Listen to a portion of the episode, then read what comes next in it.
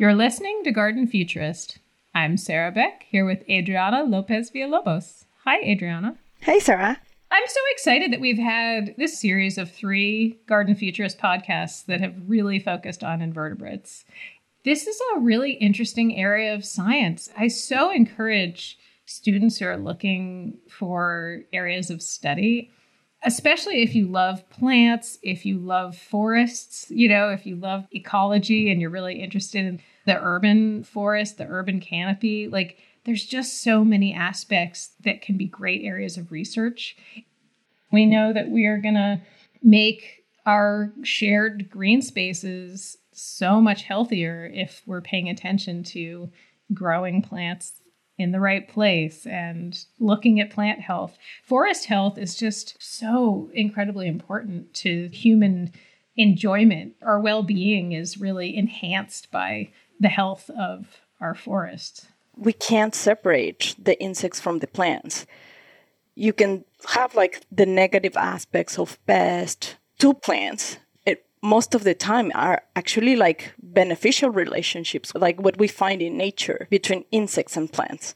So that's also an area that I would encourage students or the younger generation, ourselves, to just dig deep into it because it's just fascinating and you can learn so much and then you learn to appreciate nature better Tyler Hale is program manager of the Plant Protection Program and Sentinel Plant Network at the American Public Gardens Association. We've talked a lot about the urban forest on Garden Futurist, mostly because there's so many relevant pieces in terms of climate resilience. We talk a lot about the forest canopy in urban spaces. Yet we have never really talked about the work that you do, this element of forest health focusing on invasive pests. This doesn't need to scare anyone, but I would love for you to frame this issue for us so we have just like a sense of, in the broadest strokes, what are we really talking about when we talk about invasive pests in terms of the urban forest? It's a pretty wide ranging topic, and there is a lot of doom and gloom if we do a sort of crash course. Essentially, we want to protect our healthy ecosystems in terms of urban landscapes, you know, a lot of that is going to be cultivated, but some will be native plants. The importance here with urban landscapes is that urban centers are often the sites of first introductions of some of these pests because of the way that they move around, because of the ways that we move them around. And so that's why it's so important to keep this in mind when we're gardening, when we're planning public garden plantings, things like this in urban spaces. These things might start in an urban landscape, but they move out into agricultural settings or into forest settings, they can do even more damage. I love that term ports of call. it harkens back to some sort of like nautical era or something. But when we're talking about pests coming in through urban ports, I mean, really, we all became very familiar with this idea because I remember those early days during the pandemic going, oh my gosh, like where are there cases of COVID happening? And you know, you're like, oh right, that's the major city over here, and I bet it. Oh, it just popped up there.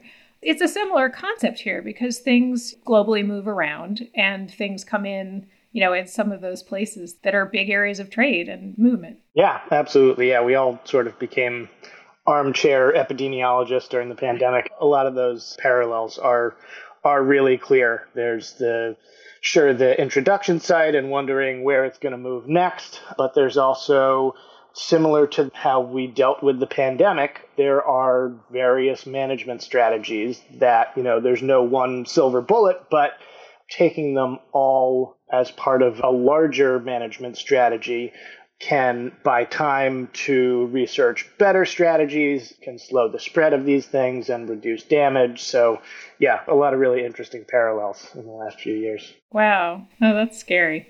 So, let's just jump into maybe an example or two that really nicely illustrates what you're talking about. I thought emerald ash borer might be one to start with. As a person in the Pacific region, what's something that is a really good example of this concern for specifically trees? It's interesting looking at what folks are most concerned about on the West Coast. Yeah, absolutely. Emerald ash borer is a major pest of concern. There was an introduction two years ago in Portland, Oregon. It's a very difficult one to control. So it can be devastating to forests and urban forests. It's hard to catch. It takes a little while before an ash tree starts to show symptoms. And then once it does, it's essentially too late to save that ash tree. And in terms of large scale prevention, also very difficult. This is part of that doom and gloom. So, what they're saying in Oregon is that if with current management strategies or doing nothing, you could lose 99% of ash trees in Oregon. And that means Washington and California as well. This is a relatively slow moving pest on its own. It gets moved around by humans, but once it's established in an area, it just slowly expands and expands. Why is it so hard on the trees? Could you explain? This guy's a beetle. We have a lot of beetles. We have a lot of insects that are important to ecosystems. This one is sort of perfectly out of its element and in our element. So beetles and trees are supposed to evolve together and evolve defenses against one another. So trees can defend themselves against infestations from insects that have other natural predators in our landscapes. When you take something out of its natural environment, so emerald ash borer came over from Asia, it's got plenty of natural enemies in China, but when you take it and you put it in New York or in Oregon, there's nothing that's really predating it. And so its population can just boom. And that's essentially what happens. The way that it kills trees is that it creates its galleries, it burrows under the bark of the tree, it creates areas where it can lay eggs. And where it wants to lay eggs is right in the vascular tissue under the bark of the tree. It essentially just girdles the tree and reduces its ability to transport water and nutrients until the tree can no longer sustain itself. And once it lays eggs in there, the eggs hatch, and the larvae will eat all of the vascular tissue that they can. They'll go to an adult stage and continue the process onto the neighboring ash tree. That is so sad about the emerald ash borers. And so they are actually eating parts of the outer layer that's just under the bark. Are there other pests that have that specific characteristic? I'm assuming some of these pests are hurting a tree just inadvertently by doing something? The significant pests that we talk the most about fall into a couple categories. So, emerald ash borer, things like Asian longhorn beetle fall into this bark beetle or boring bark beetle category. And the mechanism is pretty similar, where they're boring through the bark and creating these egg laying galleries beneath the bark of the tree, and that destroys the vascular tissue. There are also significant pests that we look at that are defoliators, so things like spongy moth. So, this is the pest that was formerly known as gypsy moth. What this does is essentially just defoliate a tree. So, goes through outbreak cycles where you know the conditions are right for a large number of spongy moths to hatch that year and it essentially just cuts leaves off of trees. And so that is obviously an issue when it comes to things. Trees like photosynthesizing. exactly. And then there are some other pests that'll feed directly on soft tissue like leaves or younger stems. So insects that have, they call them piercing sucking mouth parts that will suck the juices right out of a leaf. And that does a similar thing to defoliating, just has a negative impact on the plant's ability to photosynthesize. So you mentioned insects that might not be eating the tree. So we also see things like disease complexes, so disease insect complexes would probably fall into that category. So there are some situations where the insect is not actually an issue, but it may be harboring a pathogen that will actually cause issues for the host plant, and we see that in various places. You're listening to Garden Futurist. We'll be back in a moment.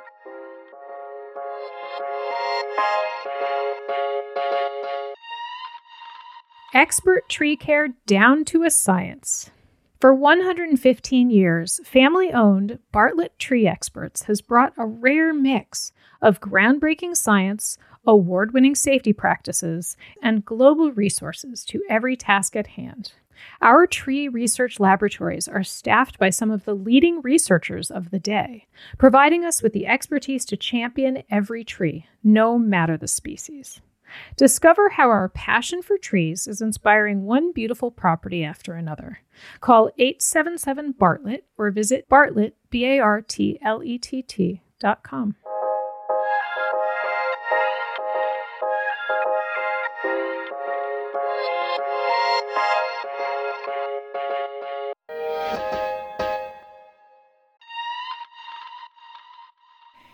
Climate change component of all of this? Can you kind of describe where that fits in? Climate change kind of brings up another interesting part of this issue. So, you know, when we hear about emerald ash borer, Asian longhorn beetle, Japanese beetle, things like this, we're always thinking about insects that have been introduced to North America from other places. That is not always the case when we're looking at major pest infestation issues in urban landscapes or in forests.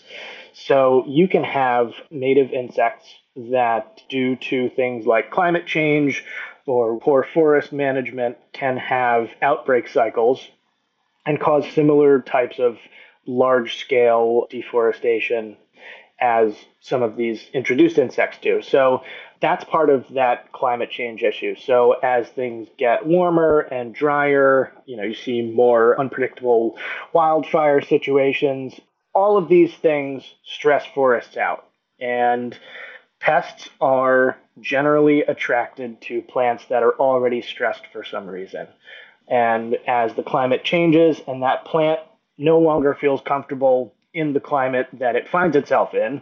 It'll be stressed from drought, it'll be stressed from ash or fire or something like that, and that can be the entry point for an insect to take advantage of what would otherwise be a healthy tree. That makes a lot of sense. And I think we can get into this topic a little bit in terms of our own gardening stewardship and our own care for trees, because I think that's really a key point.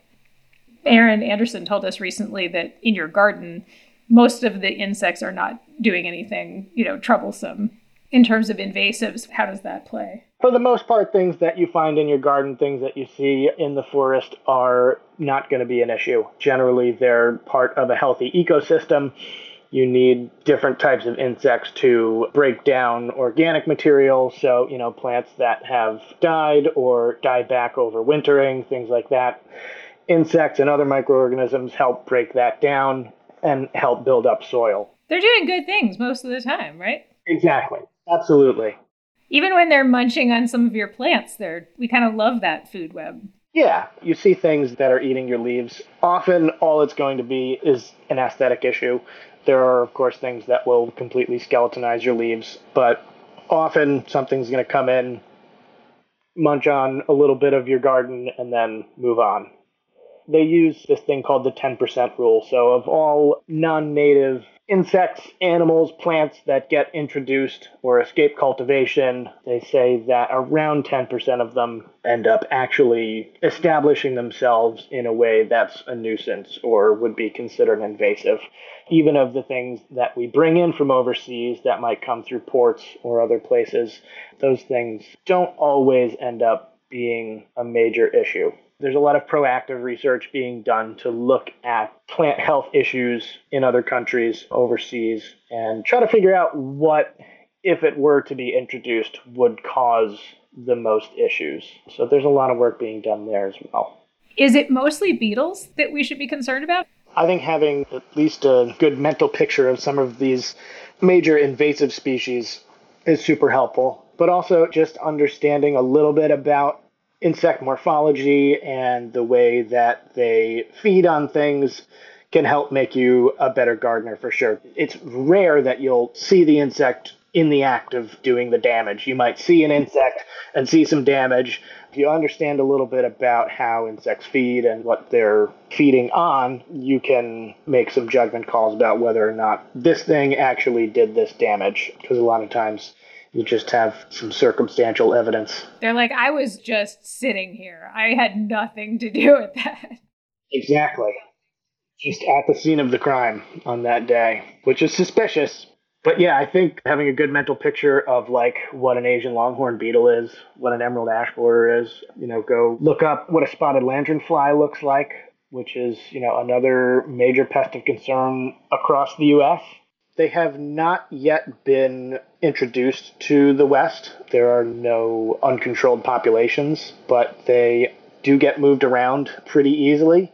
They lay eggs on things like trucks and shipping pallets and things like this that get moved around the country. They also get moved through nursery stock and would be a major issue on the West Coast. They have a wide range of host plants that they like to eat, but some of the big ones are apples and grapes. So, a major agricultural pest for some major agricultural crops on the West Coast. So, definitely something that folks should be looking out for. Just while on that topic, another one that is super important on the West Coast is one of those insect disease complexes that I mentioned before. It's called an Asian citrus psyllid, and the insect itself is not super damaging, but it vectors a disease called citrus greening or Huang Long Bing. And this is a disease that has done a huge amount of damage. It's devastating. Like, this is the orange industry, right? Or citrus industry generally. Absolutely. It's out in commercial groves in Florida and doing a huge amount of damage. Not yet doing that scale of damage on the West Coast. The eradication efforts are swift and the quarantines are pretty strict in California. The introductions that they do see often are in retail and homeowner citrus. So if you're buying a citrus plant, a lemon or something from Home Depot or another box store, it's important to know the signs of this because if it gets off of your citrus and into commercial fields, it would be a disaster. Wow. That is very serious. Well, we will make sure that we have all of the resources that you mentioned attached to the transcript for this episode. I had no idea that there was a component of potential spread through. I mean, I use lemons and limes on a daily basis here whenever they're available because they're so good. And having one right outside your house makes a great deal of sense. We're going to have to be very careful to be alert to this. Is this something you'd see damage on the actual foliage of the tree? The Asian citrus psyllid is a very small insect. The symptoms of citrus greening, I think, are worth just looking up and looking at pictures of it it does basically what it says. It causes the fruits of otherwise healthy citrus to turn green. Important to know what that looks like and make sure that if you see it, if you're in California, reporting it to CDFA. What does CDFA stand for? CDFA is the California Department of Food and Agriculture. The other thing you mentioned was this sort of movement, and I, I was reminded of you know, I know there's a couple of rules out there about like you don't move firewood. Every now and then when you're crossing a border, sometimes there's a checkpoint around this. Can you talk just a little bit about moving things? If you ever didn't take that seriously, Absolutely, yeah. If you've ever driven into the state of California on a major highway, you probably have been stopped and asked if you're transporting any fruit. And that citrus psyllid is one of the big things. But California produces a huge amount of food for the rest of the country, and so they are understandably pretty strict about what you can and can't bring into the state. Moving firewood is never a good idea. Some of these bark beetles that I mentioned earlier could still be viable and under the bark of firewood even after it's been chopped up that's not going to take care of insect pests. So, moving them from places where they don't have those pests to places where they do, that's how things are vectored or moved around. Management strategies change all the time. So, USDA has a department called APHIS, or the Animal Plant Health Inspection Service, and they deal with a lot of the agricultural commodities and creating management strategies for some of these pests the Emerald Ash Borer program falls under that umbrella. And they have actually moved away from a quarantine and toward a management strategy of releasing biocontrols. Oh, I love this.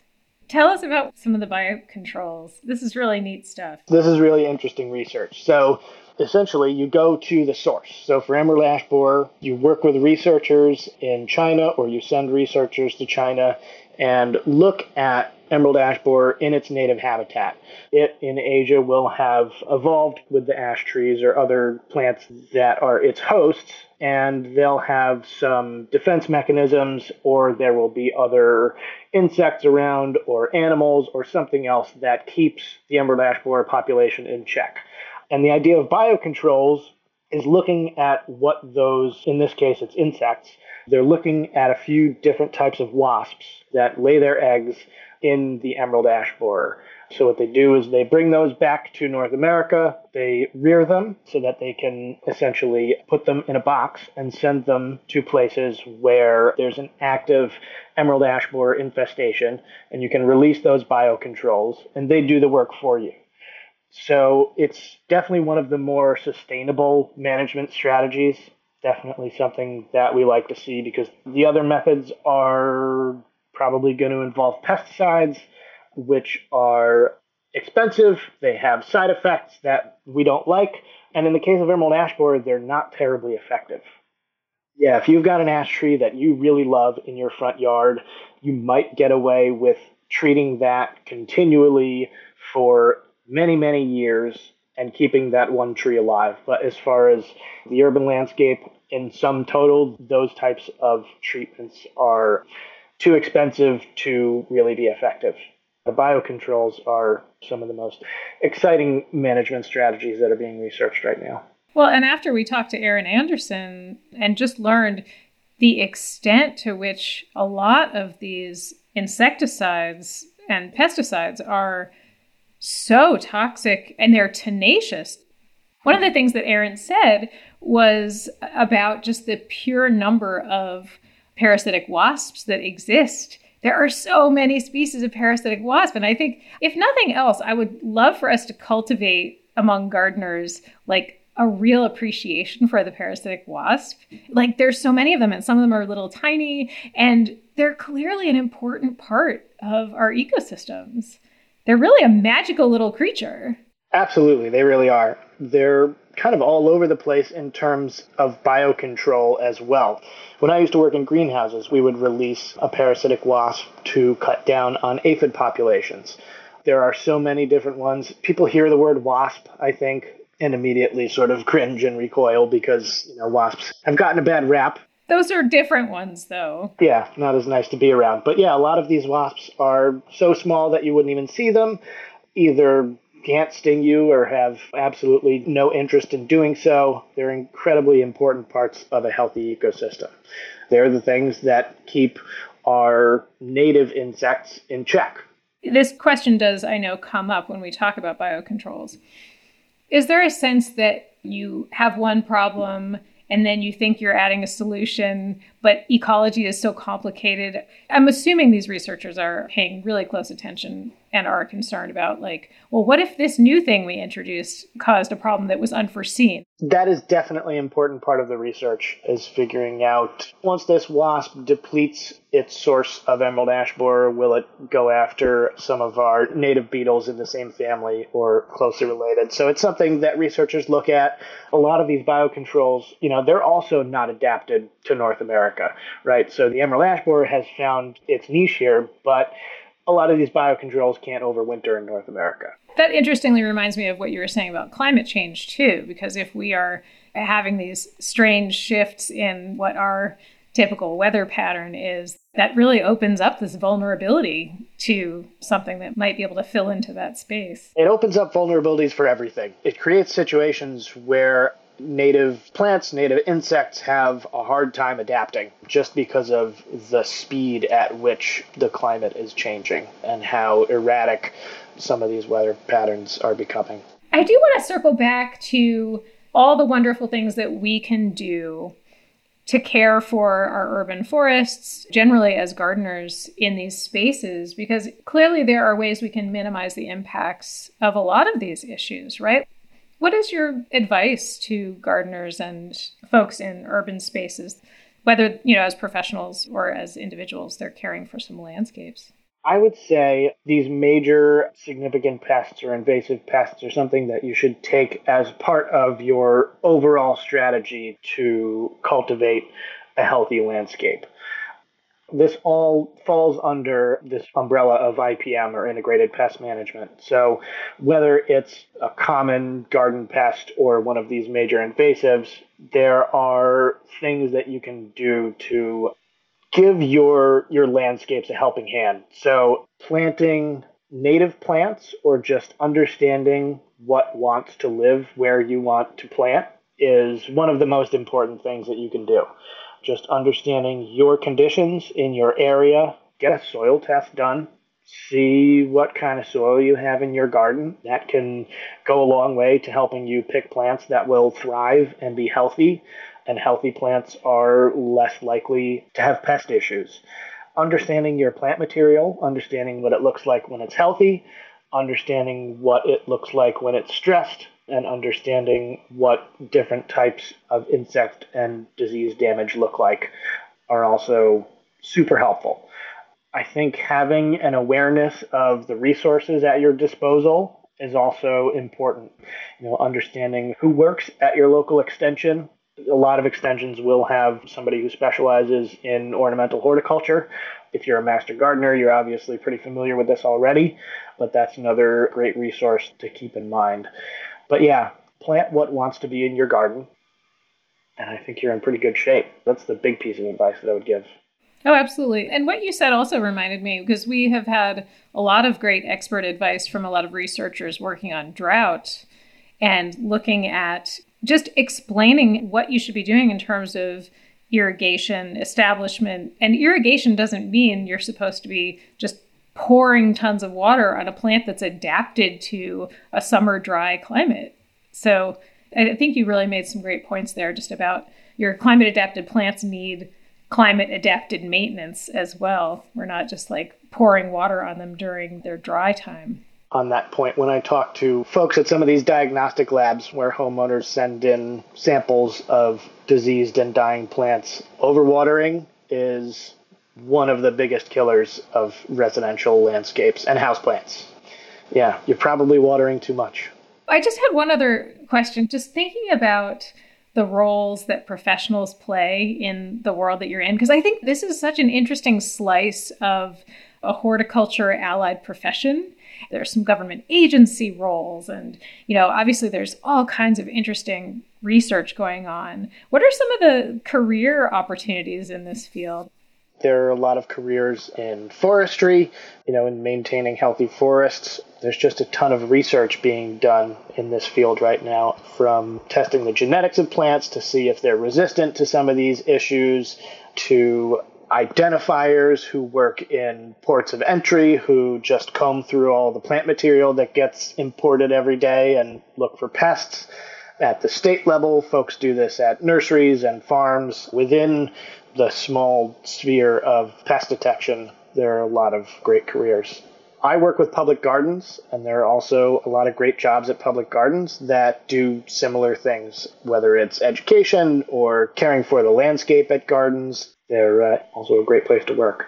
I agree. Your programs have had some success in this way. Do you want to share a couple of highlights of what you've achieved over the years with working with public gardens? I've been working with the American Public Gardens Association since 2016 and coordinating and managing various programs in this field we've educated nearly a thousand public garden professionals on these topics, brought them to workshops and talked about these different issues, helped them with strategies for talking to the public about these issues, how to monitor. We've also done some targeted pest trapping at gardens around the country, just looking for some of these specific pests, seeing where they've been introduced into different landscapes. We've got a youth education program that works through our public garden membership. So if you're near a public garden and you want your kids to get interested in this, ask them if they participate in the Plant Heroes program, or you can check us out at plantheroes.org. There have been first detections where somebody saw something. It's like if you see something, say something. Absolutely. A lot of times it's homeowners who find these things. One of the first introductions of emerald ash borer in Texas was discovered by some teenager using one of these apps on his phones to identify insects and found an emerald ash borer and, and reported it to a state agency. So it could be you. A real life plant hero.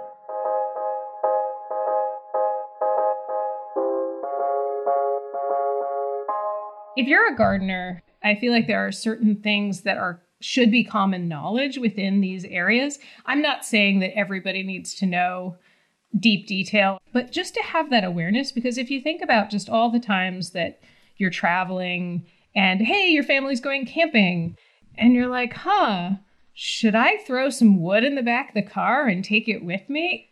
Pests and pathogens and, you know, chemical threats to pollinators, all of these things. I think there's a certain amount of common knowledge that, you know, once you have an awareness, you realize how important it is to just, as a community member of the world. For me, it's like, what are the conditions that might help the spread of X or Y pathogen, insect? That's not clear to anyone, right? Like, there are some things that we know, all these things might help with life cycles, because there's a lot that is not known, it's better to take precautions and be more careful that it's like what the example he gives with introducing firewood from one place to the other. You might not see it, but it could be there in different life stages.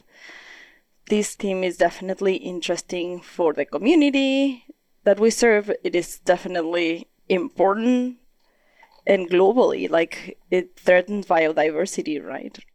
I honestly was quite surprised by the citrus information. I mean i had been aware of citrus in terms of the citrus industry and i was very aware that quarantines have happened a number of times. When it comes to commercial or academic situations there's so many regulations and people are being so cautious and professionals are involved. And this is what gets me back to thinking about the individual being aware of these things because they're most concerned that it's going to be someone purchasing a citrus plant, you know, a sweet little lemon tree that you want to put in your yard that that could end up being the vector that could end up being the infected plant that then impacts say you know a massive area of agriculture in our areas. It's a little bit terrifying. It is. And a lot of it honestly comes down to the economic impacts. Like we think of the impacts on agriculture are huge and those translate to money the interference with the productivity of the forest, the social aspects, the aesthetic impacts on urban areas. Something that I really took away from really both talking to Aaron Anderson and Tyler Hale was not that we need to be patting ourselves on the back, but a little bit of the feeling that the things that we have been working on at Pacific Horticulture all this time, talking about climate appropriate selections and really finding the right plant for the place. This idea that if we make careful choices about the plants we are putting in the ground and that those plants are going to thrive because we paid attention to the soil type and we paid attention to moisture needs and we didn't overwater I think that there is something to really say about the strength of a plant and the resistance to disease, pests, and pathogens that a plant has. I think there's something really great to say here about the rewards of the work of thinking about how do we select plants that are really going to be happy where we place them and how do we give them natural immunity like if you're choosing the right things that are going to be happy in that environment we're not stressing the plants to the point where they can get sick and infected and be potential vectors for pests and other insects that might be harmful. We had a really nice webinar event last week with Kurt Wilkinson, who is a designer, a garden designer in Adelaide, Australia. And I was really taken aback with his comments about this. Kurt Wilkinson was talking about how, of all the Mediterranean climates of the world, the one that he's in is probably the most difficult. It made me actually feel like we're really lucky in the West Coast region of North America because in Adelaide, Australia, he was talking about First of all, very low air moisture. He said that he had experienced 50 and 60 degree centigrade temperatures. At first, I thought he was using Fahrenheit. He's only selecting plants that do well in his climate, but he feels very strongly that with the pathogen pressures that he deals with where he is, he feels like having a plant that is resilient and can fend for itself is really the only answer. Adriana, when you think about advice for the gardener or for a designer or a professional horticulturist, what do you think are the high level takeaways from this, other than those basic selection ideas? Are there other things to take away from this that people should have in mind? I think learning about the plants they want to grow. We need to know what we're going to grow, how it looks at different stages from seedlings all the way to reproductive individuals and learning how they spread, how they reproduce, because that gives you an insight of when things are not right. Yes, I think you're absolutely right. Like understanding what the healthy version of the plant you're caring for should look like. Thank you for listening. If you like Garden Futurist, please encourage us with a good review or by sharing the podcast with the garden futurists in your life. There are other great ways to enjoy stories from Pacific Horticulture.